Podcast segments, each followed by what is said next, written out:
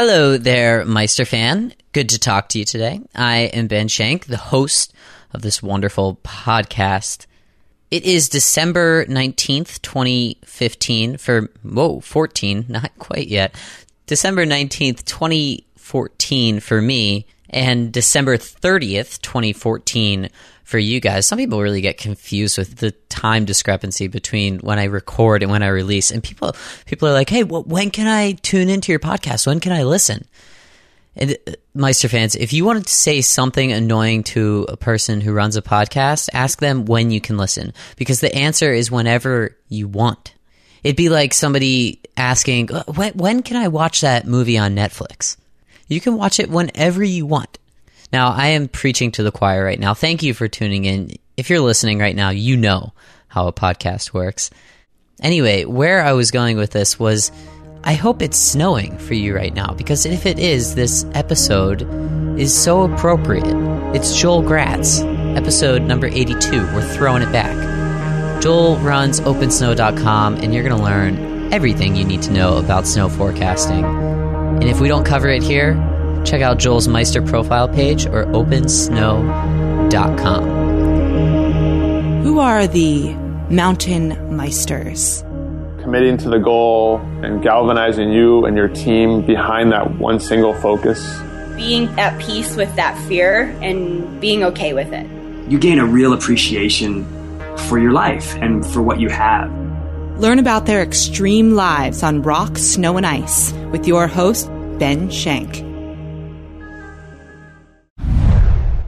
Hello, everyone. Hello, Meister fans. Hello to those of you who are new to this podcast. Welcome to Mountain Meister. Today with me, I have Joel Gratz. Joel, welcome. Good to be here. Thanks for having me. So, for the listeners who don't know Joel, Joel is the co founder of OpenSnow.com, a website hosting weather forecasts and information with an added flair. They include personable forecasts, live snow reports directly from the hill, custom snow alerts, and many other services to help you find the powder. They started specializing in Colorado and now they're all over the country. Joel, thanks for joining us today. Hey, any chance to talk about snow is uh, is fun for me. I appreciate it. You know, I was told one time in a professional development class that I shouldn't start a conversation talking about weather, but I'm guessing in this case it's a it was a good decision, right? well, yeah, it is, and it's uh, it's a dangerous thing with me, and uh, and my girlfriend and my friends know this quite well. That when somebody just uh, innocently asks me about some uh, very simple weather uh, concept that they probably think will be a, a five second uh, answer. It usually turns into five or minutes, fifteen minutes. I'm drawing something on a, on a whiteboard or in the dirt or something like that. So, uh, yes, it's always been it's always been my go to, and in this case, um, yeah, you should ask me about it. For sure. And uh, how cool is that though that like you get so fired up about weather and then other people get so excited about other things. I don't know, like bull riding or insurance or podcasts, and that's that's your career, and that's our, that's my career. I'm a podcaster, and it's awesome. I just think it's so cool that we as humans are so different. Yeah, and it, it's it's fun that we can do what we want to do, uh, and I'm I am eternally grateful, lucky, what, whatever it is that what I have loved to do since I was four or five years old is what I get to do now and make a living at, and hopefully get to do for the rest of my life. Um, and it's funny you bring up insurance because I was in insurance. Oh, really? Uh, actually, yeah. So when I I graduated, I went to school undergrad at Penn State for meteorology, came out to Boulder for grad school and did meteorology and an MBA. And I had always kind of thought, hey, I want to do weather and business because I like both. And I loved forecasting, but I didn't just want to be a forecaster. And business was intriguing, but I didn't just want to uh, be running numbers and have no kind of connection to my passion of weather. So I wanted to combine them. And when I graduated uh, uh, from grad school, I got a job at a local company here in Boulder called ICAT Managers that did hurricane and earthquake insurance. Uh, now, people think that that's pretty ridiculous that a company in Boulder uh, would do hurricane and earthquake insurance. Uh, of course, we did not insure any hurricanes here. Uh, we did insure a few earthquake um, uh, risks here in Colorado, but for the most part, we did hurricanes in the Gulf and Atlantic coasts of uh, the U.S. and uh, and earthquakes in the western U.S. But that was it turned out not a passion of mine, um, insurance. Uh, it was fun. It was interesting. Uh, the people I worked with were great. I had a lot of opportunities there. Uh, but it just, I, I loved being out in the weather and, and forecasting uh, kind of more our daily daily lives, especially around snow, um, than kind of just running uh, historical weather statistics, which essentially is what insurance people do. Right. Yeah. And I actually interned for a uh, an insurance company when I was in college, and I had no idea how much of an effect the weather can have on profitability and that sort of thing. It's very interesting. Yeah, it was um, it was eye opening to me, and the, the amount of money changing hands Yeah. uh, around the world uh, in insurance and reinsurance, which Yes. is a fun thing that I had to learn about. And for anybody that doesn't know that's listening, reinsurance is insurance for insurance companies. So yes, it continues uh, on up the chain because if an insurance company has a big loss, uh, they have their own insurance that will will kick in. So it's uh, it's a lot of data, it's a lot of mathematical models, and the weather plays uh, a really big part in this, especially from uh, obviously a hurricane uh, insurance perspective. So uh, that was that was fun, but ultimately not not my uh, not my career. Yeah, absolutely. So the listeners have probably had about their monthly dose of insurance information. Yeah. So Yep, that's all. That's all you need to know. That's it. Um, when they heard you being introduced as a weather forecaster, and this podcast is being released in October, Joel, what do we got this winter? Tell us, tell us exactly how much snow we're gonna get and uh, what weekends we're gonna get it. Yeah, absolutely. So January second, I think, is a really good powder day. big Also, one. February fifth. Anybody that's listening that actually thinks that that's a real forecast, um, uh, you shouldn't think that's a real forecast. Nobody can do anything like that. Uh, You know, this question of the seasonal forecast is interesting because I, uh, despite writing essentially the same thing at the beginning of the season for the last five years, that seasonal forecasts are mildly worthless. It never, people still ask me and ask me often, and good friends ask me. I was in uh, Aspen this past weekend, and a friend of mine who I hadn't seen for a while, uh, we caught up, shook hands, walking down the street, and he said, "All right, just before."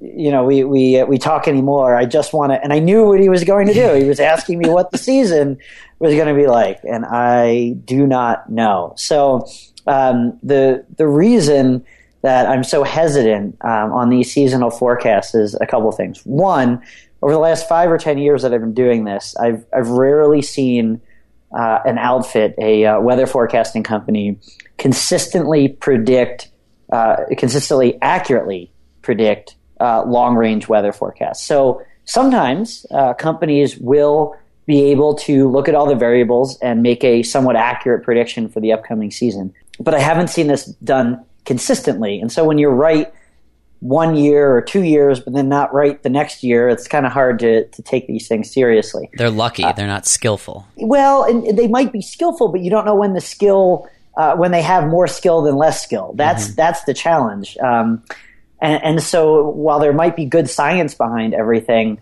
uh, the patterns aren't necessarily locked in stone. That you don't know exactly um, what's happening and why every year. And so, some years you're just not going to know, or the predictability is going to be lower. Um, but it's hard to know that at the beginning of the year. So, so that's one problem. The other problem for skiers, and this is much more relevant, is that even if you predict uh, accurately, and this is a big if, but if you do predict accurately a seasonal snow total um, or the amount above or below average the temperatures are, that doesn't necessarily help help you find really good snow conditions because on the average over a winter, uh, that's not how we ski. We ski on a daily basis, and uh, that means we need to time snowstorms. Uh, hopefully, avoid rainstorms or periods of warm weather or high pressure where there's not a whole lot of snow. Um, and so, even if you can predict that the season will be 20% above normal snowfall, you can't tell somebody that, hey, the last week in December or uh, early February is going to be good. Most of the time, that's, I mean, if you think seasonal predictions are hard, uh, predicting, you know, kind of specific weeks or times of a, a year is, is basically impossible. So, So, so if we can't do it at the beginning of the season, Yep. how how long or how far ahead of time do we need to wait until you can accurately forecast a snowstorm? Yeah, so I, I usually give people this rule of thumb, which is what I live by as well. Uh, there's no secrets up my sleeve. Like what I what I say is how I chase powder as well. So um, I would say that at the seven to ten day out range, um, you can get a feel, a pretty good feel for active versus not active. Um, and so you don't want to be looking at any details really of the forecast, like timing on a certain day or a certain temperature or amount of snow. But usually seven to 10 days out, you have a pretty good idea uh, if there's going to be an upcoming interesting weather pattern, but with snow and storms possible, or if it looks pretty dry uh, with high pressure. So um, seven to 10 days, you're kind of getting an inkling of what's going to happen.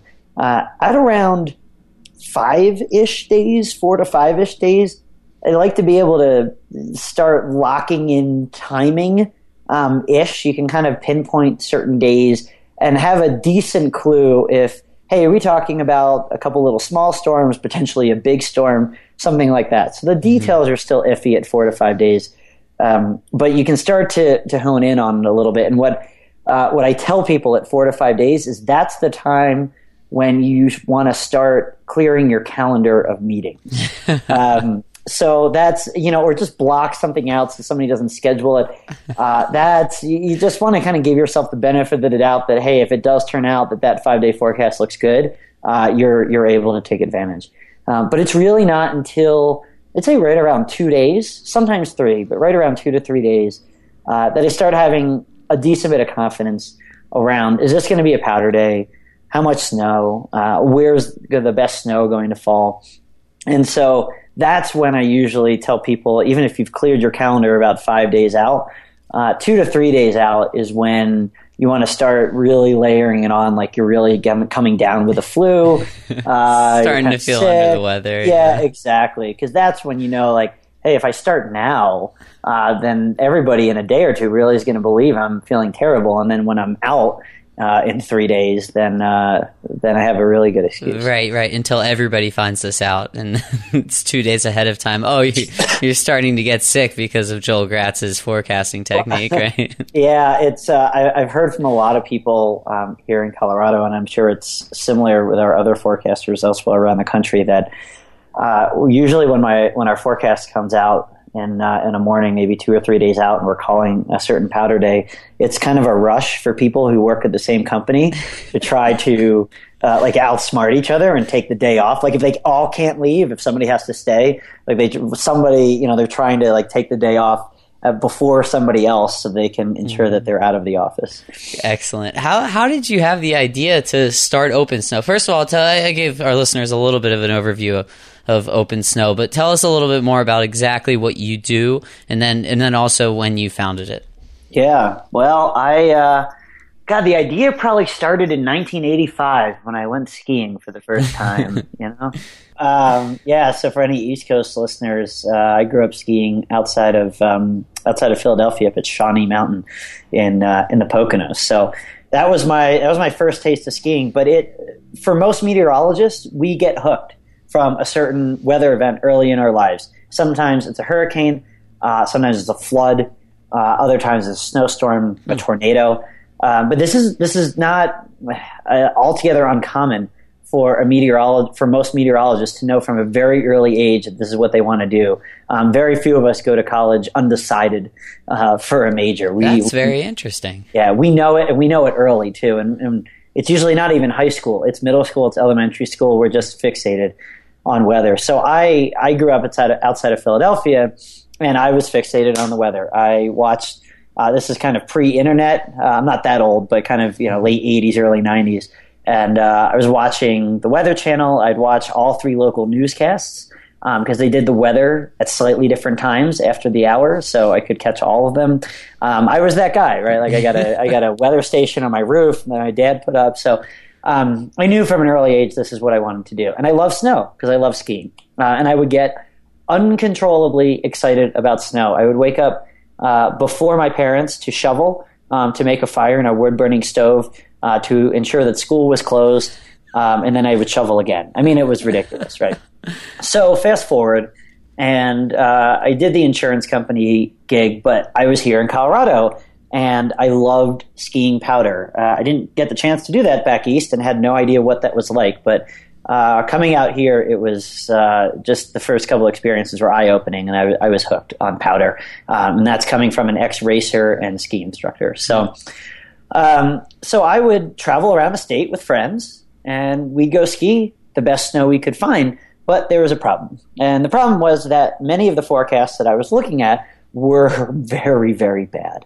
Um, or maybe that's not exactly right, but they weren't very good consistently. And um, so here's the impetus. Uh, there's really two for Open Snow, the impetus for Open Snow. The first thing was that I was at Vail, and I think it was my second year that I was here in Colorado. We skied just an incredibly good powder day, just just perfect powder.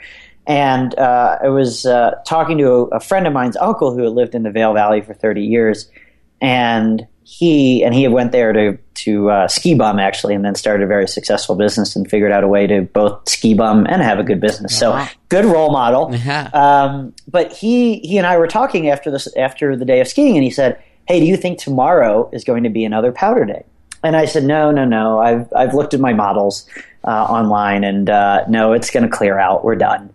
And he looked at me and he, he kind of just looked up at the clouds, and the top of the mountain was still obscured uh, in snow and clouds. He said, No, no, it's going to blow around. Going to be another six inches of snow, but with the wind, it'll feel like another foot in spots, and uh, tomorrow will be a good day. And I said, Well, ha ha ha, you local guy with no weather experience or knowledge, right? Uh, I don't think you're correct. I'm going to drive home and uh, and home was back in Boulder, about two hours away. And of course, I uh, I leave Vail, come up over Vail Pass, and it's dumping, just dumping snow. And of course, the next day was a great powder day that I did not ski. So that really made me mad. Um, and then there was one more thing that pushed me over the edge, which was uh, I believe it was in 05. Uh, I was skiing in uh, Breckenridge, and it was right around Thanksgiving, and Breckenridge had reported about six inches of snow uh, a pretty good day, especially for early or, or, late November, early in the season. And we had a fun day. It was uh, it was fun to be out there, good conditions. And I was driving home, and I got a call from a friend of mine, uh, also uh, an East Coaster who was working at Steamboat, and uh, she said that uh, I should have come to Steamboat because she skied quote booby deep snow end quote and and she's normal size, right? Like she's you know five five, five six, whatever. and so booby deep snow is quite a bit of snow. Um, it's not you know, of course, when you're skiing, you're kind of crouching down a little bit, so it wasn't you know five feet of snow, but um, but it was close. Over two days, over 48 hours, they had Steamboat had gotten 48, 48 oh, inches wow. of snow. Yeah, it was huge. It was. I mean, that, and that's not necessarily typical, but it happened. And so I was livid, right? Because Steamboat is only about an hour and a half from Breckenridge. If I had been able to forecast that, you know, no offense to Breck, but I would have gone where there was more snow, which is uh, which is Steamboat. So that just pushed me over the edge. I was mad that there was no skier specific local source of weather information um, in Colorado, and I was in a unique position to do something about it um, because I had degree in meteorology and uh, love snow. So yeah, we always hear about entrepreneurial successes coming after huge failures, and people yeah. say, "I fell flat on my face." In your case, it's that you missed the powder, Joel. That's yeah, you got it. And uh, I mean, as anybody knows, when especially it's not just when you miss the powder, but when you know somebody else who didn't mm, miss the powder. Oh, it's terrible! It's terrible. um, so that was that was what drove me to uh, to do something about it. Very neat. I want to figure out a little bit more about the analysis that you use at Open Snow because there are obviously other weather forecasting sites out there. Like you yep. mentioned, we got weather.com, right? WeatherBug, all yep. of those. First of all, I don't know. I, I think you're probably allowed to say this, but uh, are there any sites out there that you would just tell the listeners quit looking at those right now? um, no, and I, I would say uh, for if you're just looking for a two or three day forecast for a high temperature for your local city, you know, like what you're going to wear tomorrow. Mm-hmm. Um, for the most part, they're all going to be really close, and yeah. they're all going to be fine.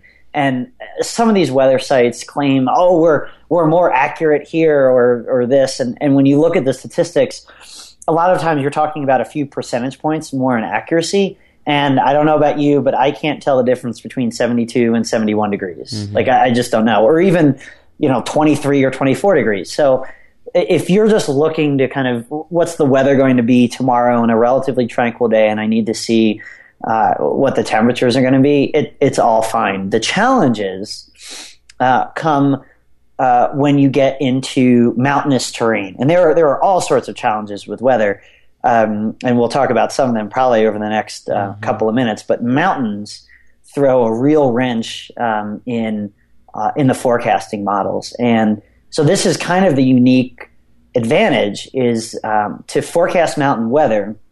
You know, need to know all of the subtleties of the mountains, where the mountains are, where the valleys are, um, which wind directions favor certain mountains. Mm-hmm. And these are things that are just not quite baked in to the computer weather models just yet. Um, these models have improved in accuracy a tremendous amount over the last couple of decades, even since I, I went to school at Penn State between 99 and 2003, even between then and now, and it's 2014 now, um, the models have improved tremendously. But uh, where they still struggle is in the mountains because they just don't quite have the high enough resolution uh, for the most part to depict each mountain peak and each mountain valley. So they kind of smooth out the mountains as a whole as like this big block uh, mm-hmm. of of, uh, of Earth. Uh, but you lose the subtle features, and the subtle features are, especially in the bigger mountains, are what drive the snowfall. So I like to give people the analogy, and people ask me all the time on the chairlift, and I tell them what I do, and they're like, "Oh, cool," but I just look at the we- you know the radar.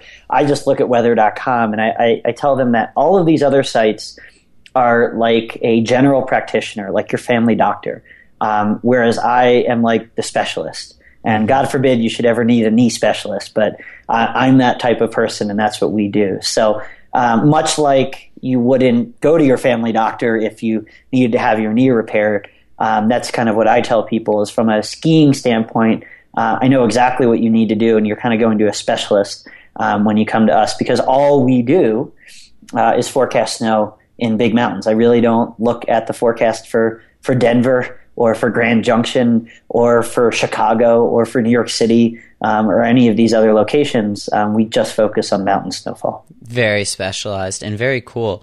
Hearing you say this, my yeah. high school biology teacher always used to say this thing. He said, being a forecaster is the only job where you can be wrong the majority of the time and still keep your job. And that kind of bothers me. And I think it bothers me now more because I don't think it's true anymore. You, you talked about the advancements over the last 10 years. How, how accurate are you and these other sites, I guess? Ah, well, it doesn't just bug you, that phrase. Mm-hmm. It, it, it bugs me. Now, now that said, um, I laugh it off every, and uh, for any listeners out there, when you say that to a meteorologist, you, you think you're probably being kind of funny it and hurts, Huh? Like, well, I, not just hurts, like, trust me, it is the thousandth time I've heard that, right? Mm-hmm. Like it's not. I mean, I don't mind if you make fun. Like, hey, we're not perfect all the time. Absolutely, poke that, poke us for that. But uh, you know, come up with something better. Uh, you know, that's that's all I ask. More creative, yeah. Exactly. Just be unique. Um, so here's and here's a really interesting book for anybody who's interested in um, not necessarily the technical aspect of weather, but just a really good story of uh, the science of weather and where it's come from over the last 50 years. Uh, check out a book called Warnings, uh, like a weather warning, Warnings uh, by a guy named Mike Smith. Uh, he tells the story of weather science since the 50s and 60s. And to put this in perspective, in the late 60s and early 70s, uh, warning or predicting a tornado was thought to be impossible. Just, I mean, just, wow. just flat out impossible. Like, you, you would get laughed at when people would suggest that we should start doing something like this. Um, and now, 40 years later, almost every tornado is warned. Now, it's not perfect, of course. There are warnings when there are no tornadoes uh, and, and things like that. Some have more lead time than others. But just, just imagine that you've gone with, within four decades, um, one generation, from a time when people lived in fear at night that a tornado would strike without warning. Nobody would know until the next morning that the town was destroyed. Until now, when we can actually forecast almost every tornado or every storm that's capable of producing a, a tornado. So that kind of puts in perspective how far weather science has come and uh, what was difficult to make a one or two day forecast before, we can now make five and six day forecasts relatively reliably And even though the details might not be exactly right of a big nor'easter in five days or a big powder day uh, along the west coast, you still have an inkling. You understand that something is happening, something is coming, and to kind of watch out for that. And um, that's just remarkable. I mean, that that's just a, a crazy uh, good improvement over over four decades, um, uh, which is very short short amount of time when uh, when you're improving the science that much. that is fantastic. Uh, I'm wondering going forward. I mean, so we've seen so much improvement in 40 years, but we still do encounter a lot of problems in the fact that when we see these devastating hurricanes or tornadoes or uh, earthquakes with tsunamis, there isn't quite enough time sometimes yeah. to to get people evacuated. Do you think this will evolve in the next forty years? Oh, uh, yeah, absolutely. So, um, and just to just to clarify, so the earthquake and the tsunami, I mean, that's a kind of non-weather geophysical right, yeah, yeah, event. So I can't I can't talk about that very much. Um, there is some earthquake prediction that uh, people are trying, but it's it's definitely a very new science. Mm-hmm. Um, but when it comes to weather, I, I guess you can think of the uh, the challenges around uh, these big events being twofold. Uh, perhaps fifty percent is science, and perhaps fifty percent is not science and is communication. Mm, um, and wow. so, let me give you uh, kind of that example. Hurricane Katrina. Uh, which in 2005 went into the Mississippi coast and had a big impact on New Orleans was almost perfectly forecast uh, two to three days in advance. It was, I, I mean, I remember this because I was actually working for the insurance company at the time. And the, the two to three day National Hurricane Center forecast was almost perfect. Um, uh, it, and like plenty good enough to evacuate the people that need to be evacuated. Um, but the challenge is is in communicating the certainty you have or meteorologists have in the forecast and communicating that in a way that local officials will understand and uh, can and can understand how to take action on. And I don't blame local officials for being skeptical, oftentimes, of dire weather forecasts because, especially now or even over the last five years, everybody with a Facebook account is talking about you know the next two inch snowstorm like Armageddon, mm-hmm. and uh, you know stay tuned here, folks. You know for the latest whether it's going to be two or three inches, right? So everybody is kind of on this on this edge of every storm seems to be the last storm of uh, of Earth's time. Um, so I understand how people try to filter that information and, and oftentimes don't heed uh, when there are true extreme events. But um, that communication aspect from a meteorologist to a local official talking about the uncertainty or the certainty of the forecast and uh, encouraging them to take action based on that. That is at least half, if not more, of the warning challenge. Um, so that's that part. And it's unfortunate what happened in New Orleans. Not that you could have evacuated everybody mm-hmm. or, or, known that all of the levees or that so many levees would break, but you at least knew that, hey, this is a serious storm. You know these things are highly likely with a serious storm. Um, and it was really Mayor Nagin's lack of um, action kind of during the, the two to three day window um, that that hurt uh, a, a, lot of the preparedness from the city, and he didn't really take action until a, a little bit too late. So that's the communication aspect.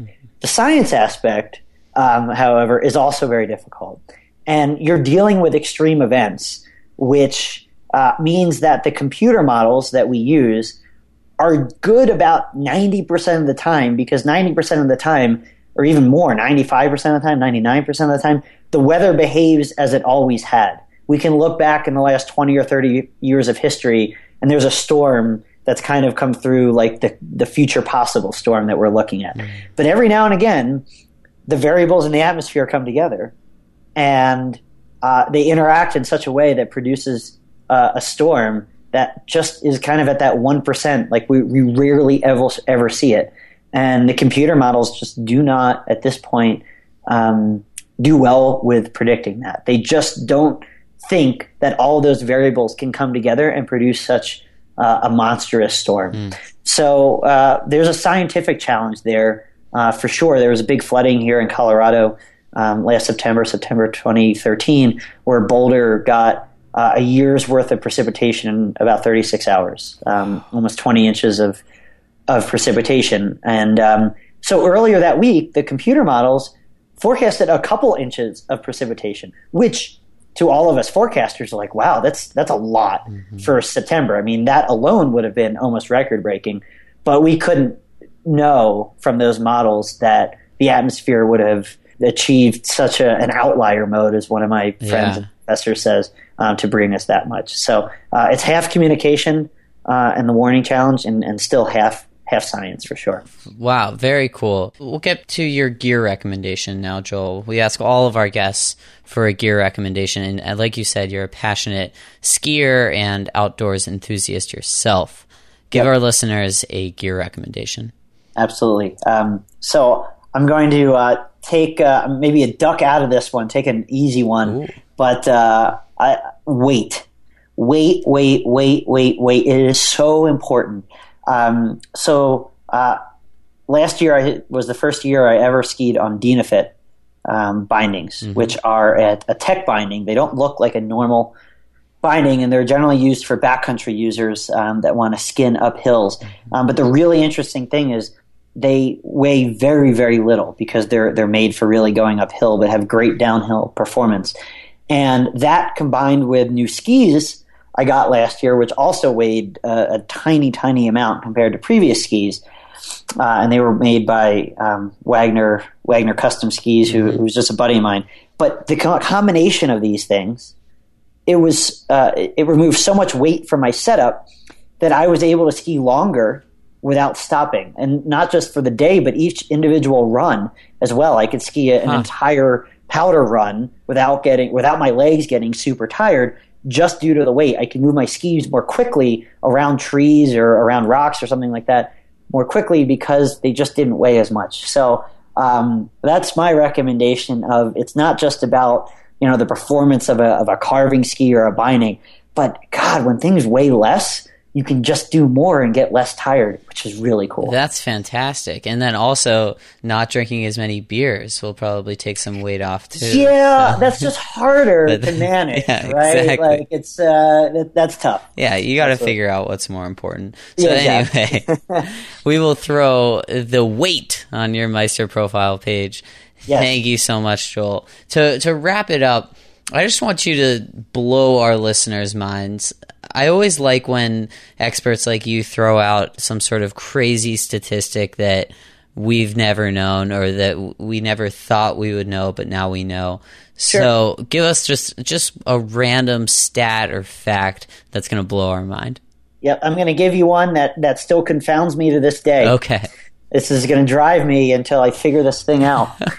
uh, remember, uh, this is a good way to, to start and end the podcast very similarly. Mm-hmm. Um, remember, I was talking about that 48 inches in 48 hours Yes. Steamboat? Mhm. So I call this the Steamboat Surprise. And Steamboat, more than any other place in Colorado, can have a setup, a weather setup, where they get five, eight times more snow than any model was predicting or anybody else within 100 miles gets, any other mountain. And it still confounds me. The only thing that I've figured out, the only commonality between these storms, and they usually happen maybe once a year, once every other year, is that you have a temperature at the top of the mountain, right around 10 or 15 degrees Fahrenheit, and you have a wind that's out of the west. Um, and that is common to all of these all of these situations. There was another time two years ago where they got 23 inches overnight. Definitely not forecastable. Absolutely not. Um, so all of these situations, the temperature at the mountaintop was about 10 to 15 degrees, which is great for for creating snowflakes, and the wind was from the west, which uh, hits Steamboat square on and is forced to rise over the mountain, um, which helps to produce snow. But here's the kicker. Here's the mystery: is that this combination of temperature and wind and moisture happens many times during a season.